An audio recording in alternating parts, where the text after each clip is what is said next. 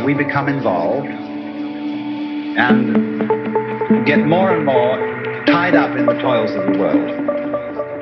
More and more subject to desire and passions and to getting ourselves hopelessly out on the limb. Then there follows later time when the individual is supposed to withdraw and gradually evolve until he becomes a completely enlightened man.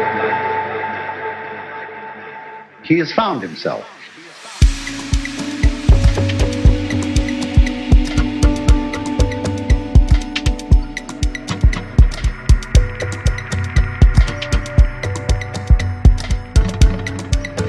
He knows who he is.